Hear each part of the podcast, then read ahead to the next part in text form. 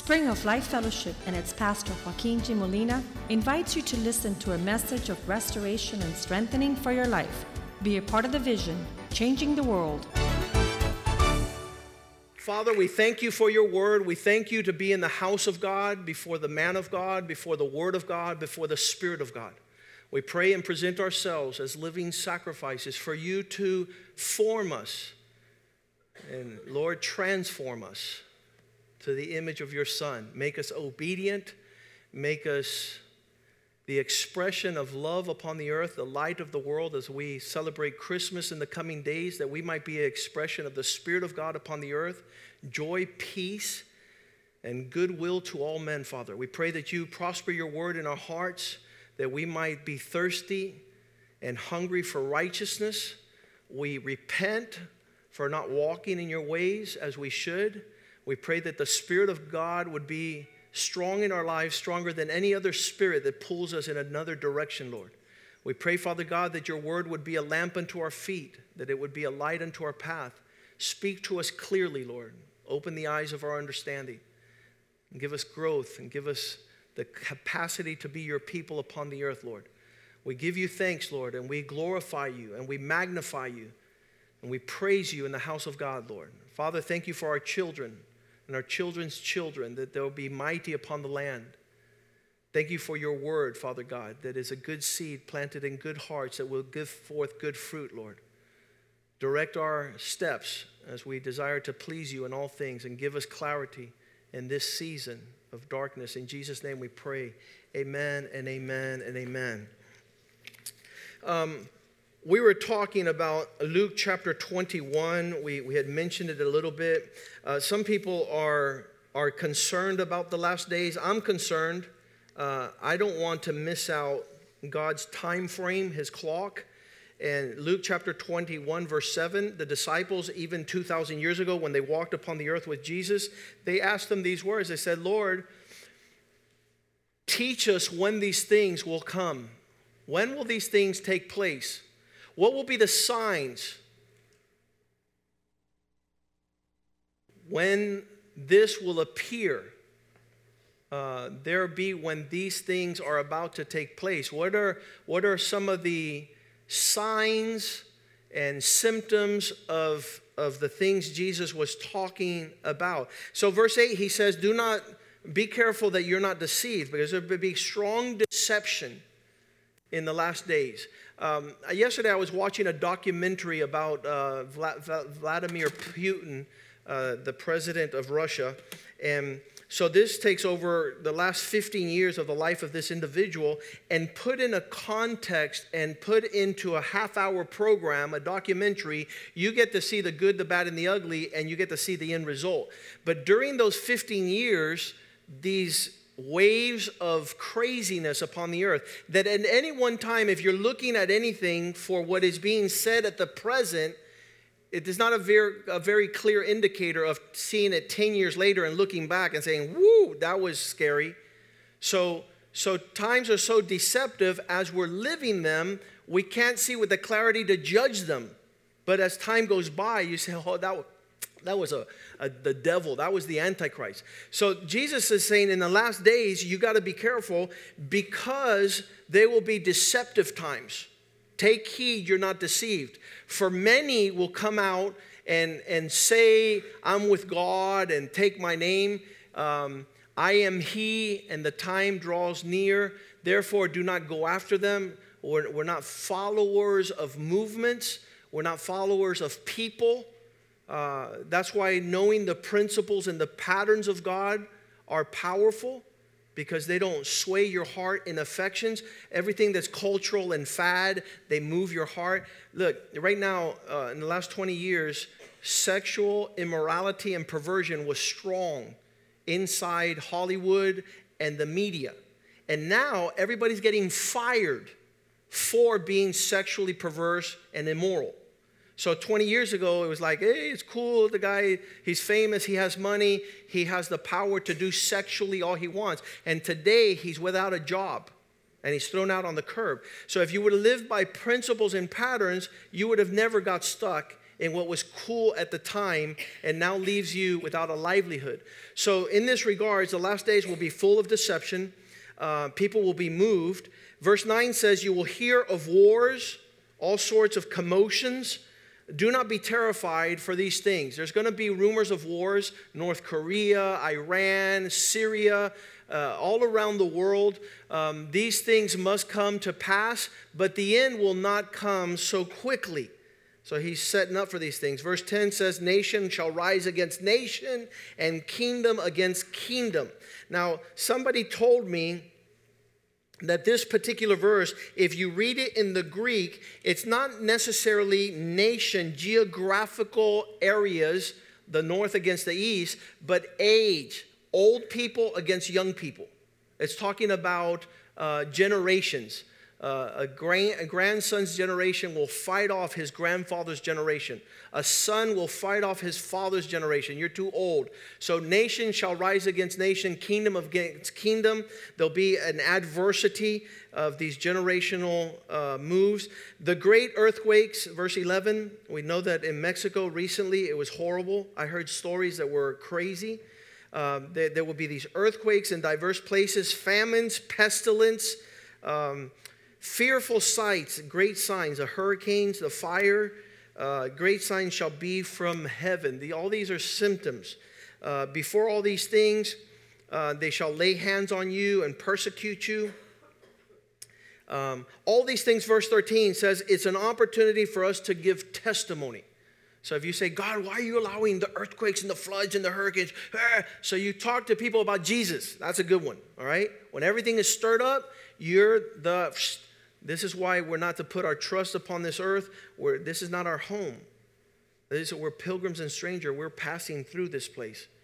Uh, this is, uh, I've, I've had in the last couple of weeks here, uh, people in their 30s, 40s, and 50s, they have died and, and you're like, how could you die at the age of 30, 40, and 50? Look, the age expectancy in the old days was up to 30, 40 years old. That's how long people live. Now we live up to 80. So when somebody who's 40 or 50 dies, we're like, he died young. No, no, no. In historical times, in Jesus' times, there wasn't the, the, the medication and the technology we have today. Uh, they talked about a, a transplant of an artificial heart. Like, we don't need your heart no more. We're going to put in an artificial heart. You're like, what? Uh, the plumbing and electrical and all that stuff they're doing today keep a man alive well into his hundreds. Um, but in biblical times, age 40, Jesus died at 33. 33, he was off the earth. So um, we, we start late with a lot of things we do for God. So that's why when we die at 50, 60, 70 years old, we think we die young. But no, uh, we've overextended our state. Uh, yesterday was funny because Clarita, how many know Clarita? Four years ago, she was having a heart attack at home, right? And she goes, Lord, please let me make it to the gala. Just one last time. That was four years ago. And last night I went up to her and I said, Listen, you're overextending your stay. You said one more gala and it's been four. So next year I want this chair for someone else. No, I was kidding. You're overextending your stay. We're here to do the will of God and get out of here. That's what I was telling the men last Monday. Acts chapter 13, verse 36 says, David served his generation in the will of God and then he died. That's all you're supposed to be doing here. Serve your generation, say, in the will of God. In the will of God. We don't want you to be doing your own thing and then to check out. We want you to do God's thing and then check out. David, after he served his own generation doing the will of God, he fell asleep and was buried. That's a, listen, when I pass away, you guys will know that I was done doing my work upon the earth. And it's a great day of celebration because I was able to do what God called me to do while I was alive. So there it is. It says all these things will be taking place as an opportunity for your testimony. Verse 14, settle it therefore in your hearts. Do not, this is Luke 21 14, settle it therefore in your hearts, not to meditate before what you will answer. Don't worry about stressing out, explaining what's taking place upon the earth. I will give your mouth wisdom to speak to your adversaries, and, and they shall not be able to contradict or resist you. When you lift up the explanation in God, that's the end of the story. Uh, verse 16, and you shall be betrayed both by parents and brothers and kinfolks and friends. There's going to be great disloyalty, betrayal amongst the closest of people. They will put some of you to death. The word death is separation. There's some people that have put me to death already. They've decided they don't want to have anything to do with me because of my passion for Jesus Christ. So don't look at it strange as some people mm, like erasing you off their telephone book and your email and they don't follow your Facebook and all that stuff. Don't, don't make it strange. As soon as you're following Jesus Christ, that'll be reason enough for them to put you to death, uh, that separation. Verse 17, and you will be hated. Woo! The haters were there at Jesus' time. They're still here now. Uh, you shall be hated for all uh, of all men for my name's sake. As soon as you introduce people to Jesus or his reality or his testimony, people will have animosity with you. Um, and I've been hated. If there's, there's one word that describes my relationship in many fronts, is I'm literally hated by uh, incredible people. They just despise my presence they despise my words, they despise my passion. Uh, but I love verse 18 not one hair on your head shall perish. God has our back. Uh, I've lost my hair, but not because of my haters. Um, verse 19, this is where I wanted to touch upon. In the midst of all these things, stand firm and keep your souls. Keep your souls. I want to discuss this morning that each one of us have the responsibility for our souls. Um, this element inside of you, it's who you are. You're a living soul. You have a body. Some of us take care of our bodies more than we do our souls. And our souls is the substance of that thing that Jesus came to seek and to save. He's the Savior of our souls. Why not the Savior of our bodies? Because our bodies will perish and return to the dust from whence it came. He formed man from the dust of the earth. So some of you are taking more care of your physical body. Uh, this, this is phenomenal. This is phenomenal. Here's, here's what a medical doctor says If I were to start a general practice and I was a doctor for people, I would charge $50 per visit. So $50, come and visit me. I'll check you up, make sure your physical body, the vital signs are perfect. And the people says, but $50, man, I could have, I could go and, and spend that on a gift. I could go and, and get a massage but they, they don't care about their health here. And then they go to another doctor called a plastic surgeon, and he says, You know something, this procedure is gonna, you know, your lips, your, your, your cheeks, $10,000. Really? That's all? 10,000? Oh, I could get that. And people would rather pay $10,000 to and not $50 to take care of their health. And this is the generation we're living. So it's amazing. And this is said by a doctor. He says, I would rather become a plastic surgeon. And he, his first year of practice in plastic surgery, he made a million dollars. And as a normal doctor, where he was saving people's lives and helping them with their health, people were not interested. So he says, okay, if people are not interested about their health, I will make them physically beautiful for a season. Um, I'm, I'm sure that it helps. So some of these ladies in the 60s went out and got a beautiful butterfly tattoo on their back, but with time, it turned into like an evil dragon.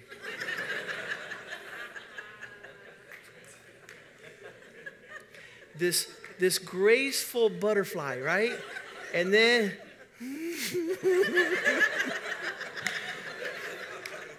so plastic surgeons went out and got, um, and got a lot of money.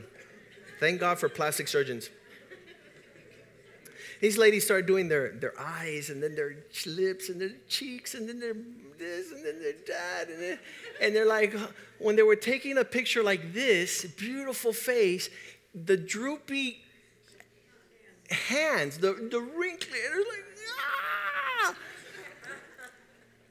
So that's to say that your physical body is going to perish. And there's nothing more beautiful than aging gracefully like your pastor. And then here's what I tell the older ladies listen, by the time you're 50 years old, stop wearing jeans. Ooh, Gloria Vanderbilt, that's a blow to you. Um, listen to me. I, am just, I, I remember grandmas having long dresses, being in a rocking chair, taking their teeth out, and just rocking and enjoying talco, you know, the talcum powder, the, the fragrance of talcum powder at a grandma's house. That's not gonna happen nowadays. Why? Because grandma wants to look like she's her daughter's daughter. No offense. I want to suggest that this is an issue of the soul. These are unhealthy souls because the soul is desperate. And that inner longing for just a million things starts there. That's why in, in, in that chapter 21 of Luke, where everything is on every front, he says, Be steadfast and keep your soul. Make sure that you're addressing the needs of the soul. Because if you're not addressing the needs for the soul, you're going to go, like Joshua said, on a roller coaster. You're going to be all over the place and it gets messy and it gets ugly. And we're getting hit on the soul on every side. So, thus, stay, uh, keep steadfast and possess your soul. This element is found in Genesis chapter 2, verse 7. I had an issue with it when I first got saved. I couldn't tell the difference between my body, my soul, and my spirit. I, I, I just congloped them all together and I was a big mess. But then I read the Bible and I see here the Lord formed man from the dust of the ground. That's physical body. The dust goes back to the dust. And if you want to maintain your dust at its highest level, more power to you. That's great. But it's going back to the dust. It'll never be more than dust. That's, that's what God did. It's, it's, it's a dust issue. Uh, dust will return to the dust. And he breathes into the nostril of this formed man the breath of life. And that's when man became a living soul.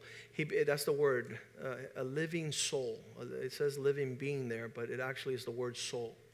The existence of who we are is the breath of God upon us that brings about the existence of an eternal body called the soul. And, and this, this, this body that's called the soul that possesses the physical realm um, belongs to God. Ezekiel 18:4. He says, "Behold, all souls are mine." You might think that, that you belong to you or you own yourself. No, you belong to God. All souls belong to God. The lost souls, the found souls, they belong to God. The souls of the Father as well as the souls of the Son is mine. And those who sin, the soul who sins will die, will perish. So uh, sin is, is the destruction to the soul. It's the kryptonite, it's the destruction. It brings the soul to be diminished. Um, we, we need to be delivered from sin. That's what Jesus does. 1 Thessalonians 5.23, there's where I learned that man was triune. You need to understand that you're taking care of your physical body, but you must take care of your soul. You must take care of your spirit. May the God of peace himself separate you, sanctify you completely. Oh, what is completely? your spirit, soul, and body. There it is. Who you are is the entirety of the spirit, the soul, and the body. If you don't understand this triune existence, you marry a woman who poisons your spirit. She gives you what you need on a physical level, she gives you what you need on an emotional level, but she does not supply what the spirit needs. She doesn't know how to pray, she doesn't read her Bible, she doesn't listen to the voice of the Holy Spirit. God is spirit, and those who worship him must, spirit, must worship him in spirit. So the flesh and the soul cannot help you. And that's why many marriages come to an end because we need a spiritual powerhouse like Yvette in my life. A woman who knows God, a woman who's connected to the Word of God, a woman who prays in the Spirit, a woman who is not allow depression to have an onslaught on her soul and suck the existence of my life and my children's life. Why? Because she's a spiritual woman. She's not thinking about worldly cares and worldly priorities, and she's not she's not wavered. Uh, our house burned down two years ago. And I said, What is this woman going to do? And she said, like this Jesus was here before the fire, and Jesus is here after the fire. You know what that is? A spiritual woman. A woman who's connected to God.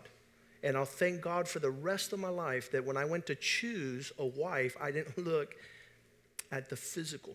I didn't judge the emotional. Her flirting and her charm did not impress me. What impressed me was that she loved Jesus Christ more than I love Jesus Christ. She had a lively spirit. She served in her church. She loved her pastor. She honored her parents. She walked in such a way that I said, I need that part of a woman's spirit to join my spirit and be a perfect helper. If I had not known the difference between a physical body, a soul, and a spirit, I would have gone way after physical attractions. That's why I pray for the single men in this church that they would go blind when choosing their wife. So you notice all the amens? None. because it's more important that you judge virtue than you judge physical appearance. Because you will be a cursed man if you judge on the external and depleted the spiritual.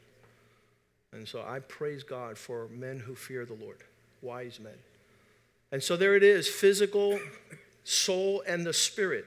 And he wants to sanctify, he wants to se- separate these three things unto himself. 1 Thessalonians 5:23 the very God who will give you peace will be able to deal with you wholly and I pray God your whole spirit soul and body will be kept blameless at the coming of our Lord Jesus Christ. Ecclesiastes 12:7 says, "For the dust will return to the ground it came from, and the spirit returns to God who gave it." Those are the expressions of, of these things. That's the Old Testament. Uh, I had to read the New Testament to see the clarity of the difference between the body, the soul, and the spirit. And then Jesus addresses there in Matthew chapter 11, verse 28 Come to me, all of you that are carrying huge weights of weariness and burdens, come to me. You who are working through this stuff with heavy weight of burdens, I will give refreshing.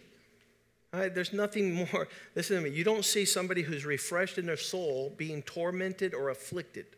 When you see somebody severely depressed, you can't take an x ray of it. But if you were to look at the soul, it's a soul that's been broken, it's a soul that's been battered and beaten and tormented and afflicted and abused. That's the torment. It's in the soul. And he says, I will give you rest. Verse 29 says, This is the manner in which I will do so. Take my yoke upon you. Take that which restrains your soul from my vantage point. Listen, if you see my three sons, they're 22, 21, and 20. You see, the joy they have is because of the yoke they've carried for 20 years. You say, well, how does a yoke bring happiness? Because it's give it's it's restrained them from the passions of the soul. I haven't allowed my sons to say, Oh, dad, I'm 12 years old and I'm lonely and I really need a girl. See, that's the soul that's anguished. What he needs is not a girl, what he needs is a relationship with Jesus Christ. He needs the Spirit of God to soothe the soul so that when he gets married, he doesn't tell his wife, I really need some pornography because I'm really just, you know, you're not enough. And so in his soul is being captive into the porn world because he hasn't known how to come to Jesus and take the yoke upon himself, learn from Jesus, being gentle and lowly in heart, so that we might find rest for your souls. In the day of many being anguished in the soul, we need to find out how to be refreshed, how to find rest. Psalm 42, verse 1, he says, As a deer pants for the water brooks, as someone who desires to satisfy their thirst, my soul longs for you, God. My soul thirsts for God, the living God. When will this affliction and anguish be over that I can appear before you? Verse 6. Why are you, no, verse 5, I'm sorry. Why are you so downcast, my soul? Look what he's talking to. Whenever you feel anguish, torment, afflicted, it's not your husband's fault. And all the men say, Amen. Thank you, Pastor. it's not the man's fault. It's not the economy. It's not the, it's not the relatives. You're not to blame anybody when your soul is afflicted and in anguish. I hate my mother in law. That's the declaration some people will shout when their soul is being tormented and afflicted. It has nothing to do with mother in law. You're supposed to be a refreshing to your mother in law. So she sees Jesus in your life. So she sees peace and joy. Why are you downcast, O my soul? Why are you so disquieted within me? Why are all these voices rising up for the needs that I have? Legitimate needs of embrace, legitimate needs of, of being, um, what's that, valued, being uh, respected, being honored, having a presence. Why is my soul so stripped? Why are we longing to be far from the Father's house? Why did the prodigal son take his inheritance and leave? Where was he going? Where was he going to end up? He was trying to satisfy his soul. When he had finished wasting himself, like the Samaritan woman. Um, Jesus says, Listen, you've already wasted five men and you're working on your number six, and you still haven't been able to satisfy your soul. You haven't found to quench your thirst. Psalm 42, verse 6, he says it again. Why are you so downcast? Why are you so depressed? This is the number one cause of suicide in America is depression of the soul, the torment of the soul, the anguish of the soul. The soul is lost. You buy a boat, you want a yacht, you want an airplane. You're, you're seeking to satisfy the yearnings of the soul. You want a bigger house, a bigger land, bigger cars. No, my friend, you need to thirst and hunger for God. Verse 11, he says it again, Psalm 42 11. Why are you so depressed within me? Why are you so cast down, my soul? Why are you so upset? Why are you disquieted? Put your confidence and hope in God, for I will praise him. He is the helper of my countenance, He's my God. In these days, my responsibility as a pastor is to shepherd, to, to be accountable for your souls. I, I called all the men up here two weeks ago and I put them up front. I said, You guys are the captains of the ship. You need to navigate for your families so that they might find safe haven and harbors. I praise God for the wisdom of following Jesus Christ. Psalm 43, verse 5, he says it again, the next psalm. Why are you so downcast, my soul? Why are you so upset within me? Hope in God, for I shall yet praise him, the helper of my countenance and my God. I, I want to suggest that coming to church is a place where you get to minister to your soul. You get to address the afflictions and cares of this life. You get to embrace direction and allow Jesus Christ to shepherd your soul in all things that reflect a weary soul, a lost soul, a burdened soul. I love one of my favorite verses in the Bible. We're going to go to John chapter 4, verse 14. He tells the Samaritan woman, Whoever drinks of the water I give him will never thirst again. When you drink of these waters, uh, this young man here came about 12 months ago, and he says, Pastor, I've gone crazy. I go, what do you mean you've gone crazy? Yeah, I think about Jesus in the morning. I think about Jesus in the afternoon. I think Jesus in the, at nighttime. I don't need what I needed before I met Jesus. I have it all met. All my needs are taken care of. I, I, I celebrate, I praise, I worship God day and night. What's happening to me? I said, You just got saved, brother. You just met the salvation of your soul. You, you don't need anything else. When you're, he says, whoever drinks of these waters, what is he talking about? Physical? No. I have to say this joke. Sorry. This is what teachers hated about me. It was a man in Cuba and he was protesting, There's no food, there's no food, there's no food. And he did it for days and for months. And the government got tired of him and they grabbed him and they took him to jail.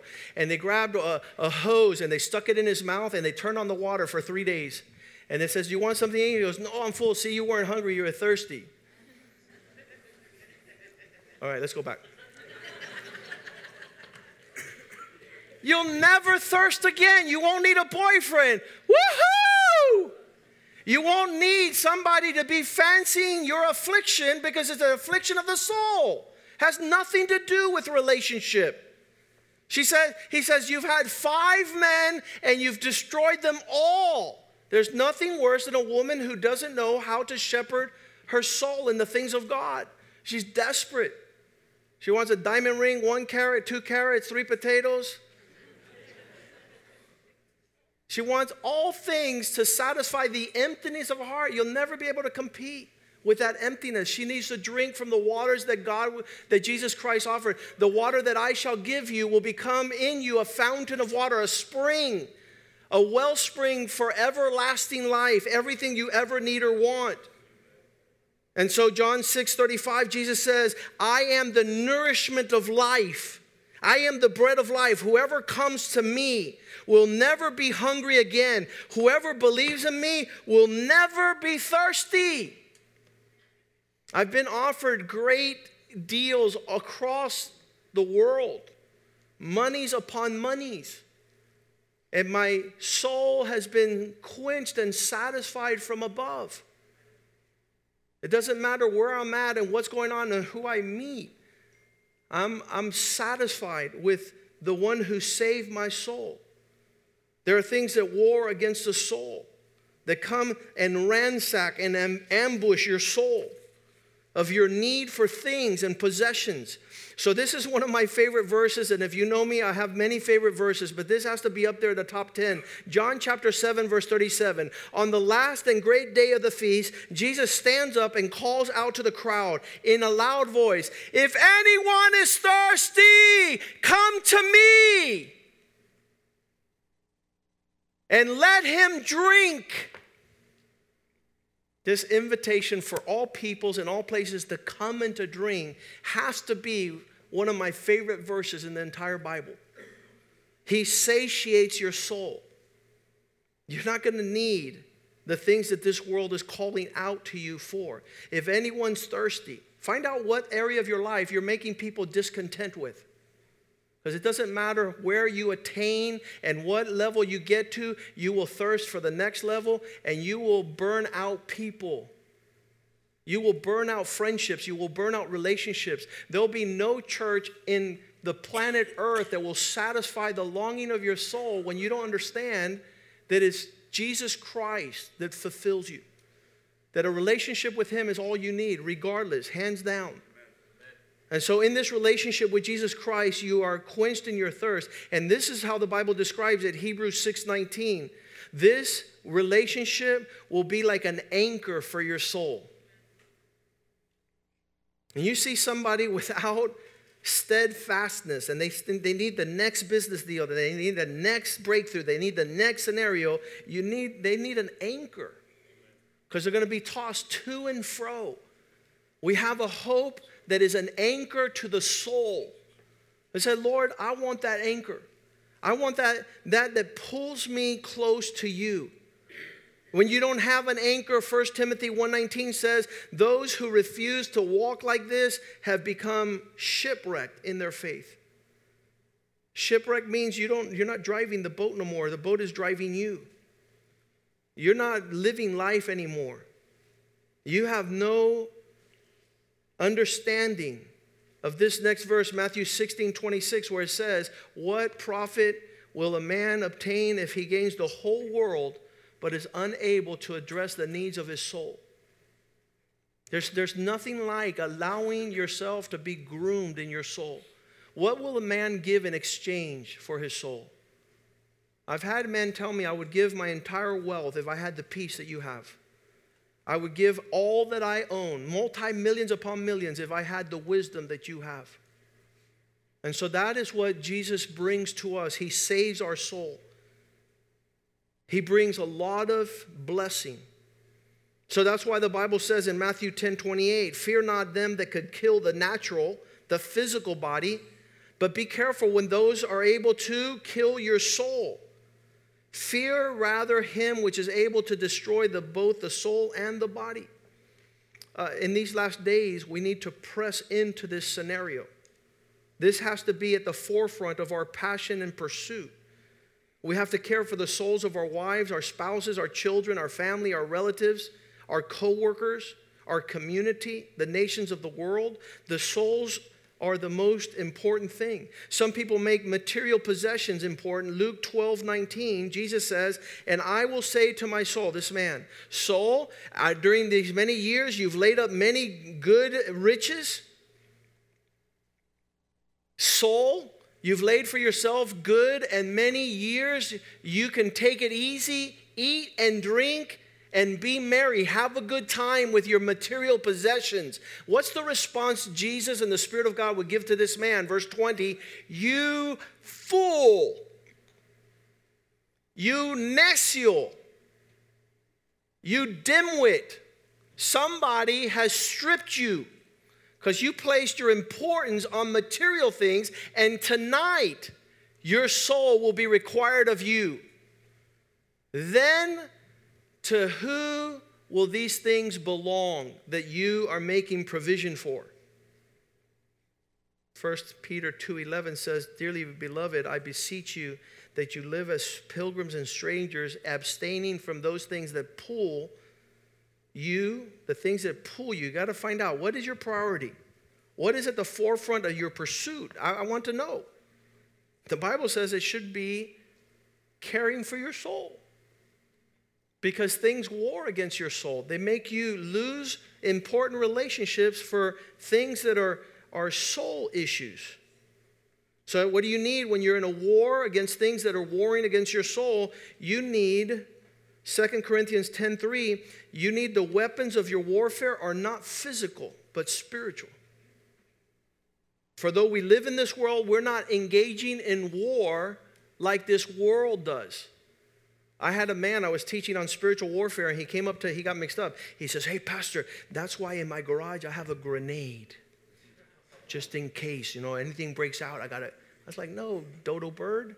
We're not talking about physical armory and weapons, we're talking about spiritual ones. We're talking about putting on the armor of God to put out the darts of the enemy. We're talking about waging warfare that's coming against your families.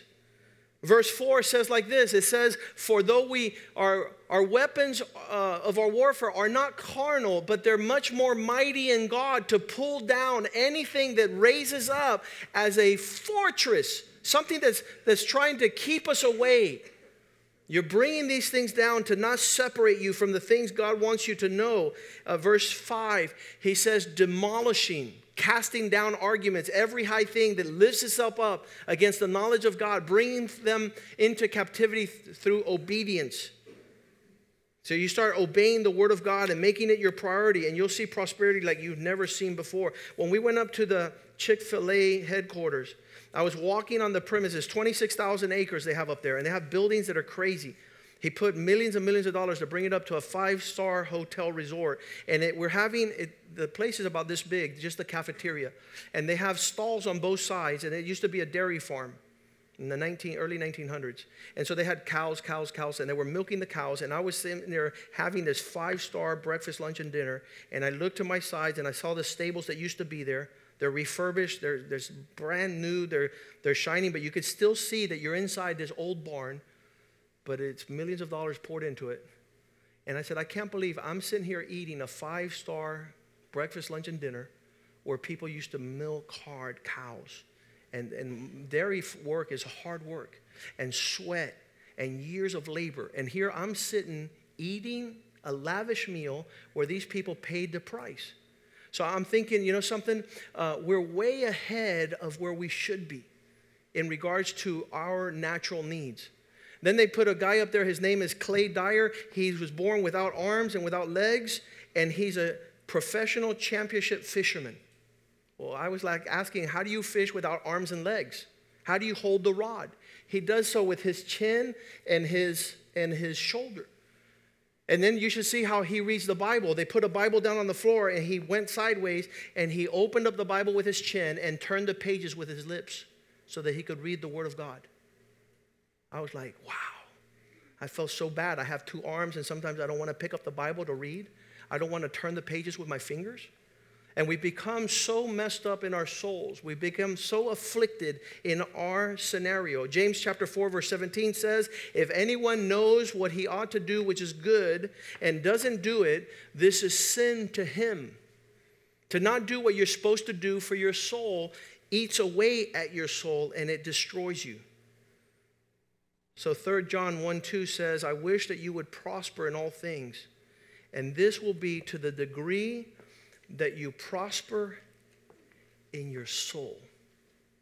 If you don't nourish your soul, if you're not close to God, if you're not hearing God, it doesn't matter how prosperous you are. The richest men in the world have blown their brains out with a shotgun because they had much possessions and zero refreshing of the soul. And that's not who we are.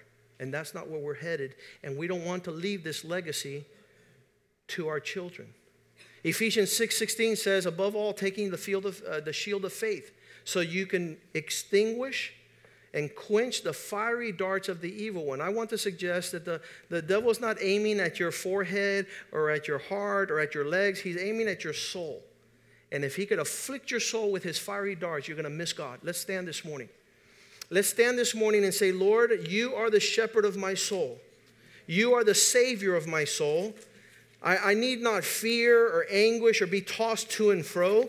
I want to suggest that out there in this world, in our generation, we are being totally assaulted in our soul.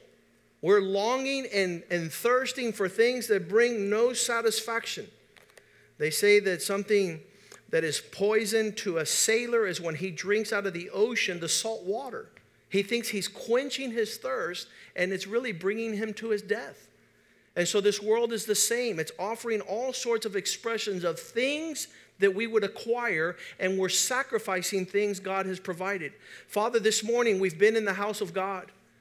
And we know, Lord, that if it wasn't for you who came to seek and save that which was lost, you came to save the souls of men and that that would be our number one priority the saving of our soul as the end of our faith.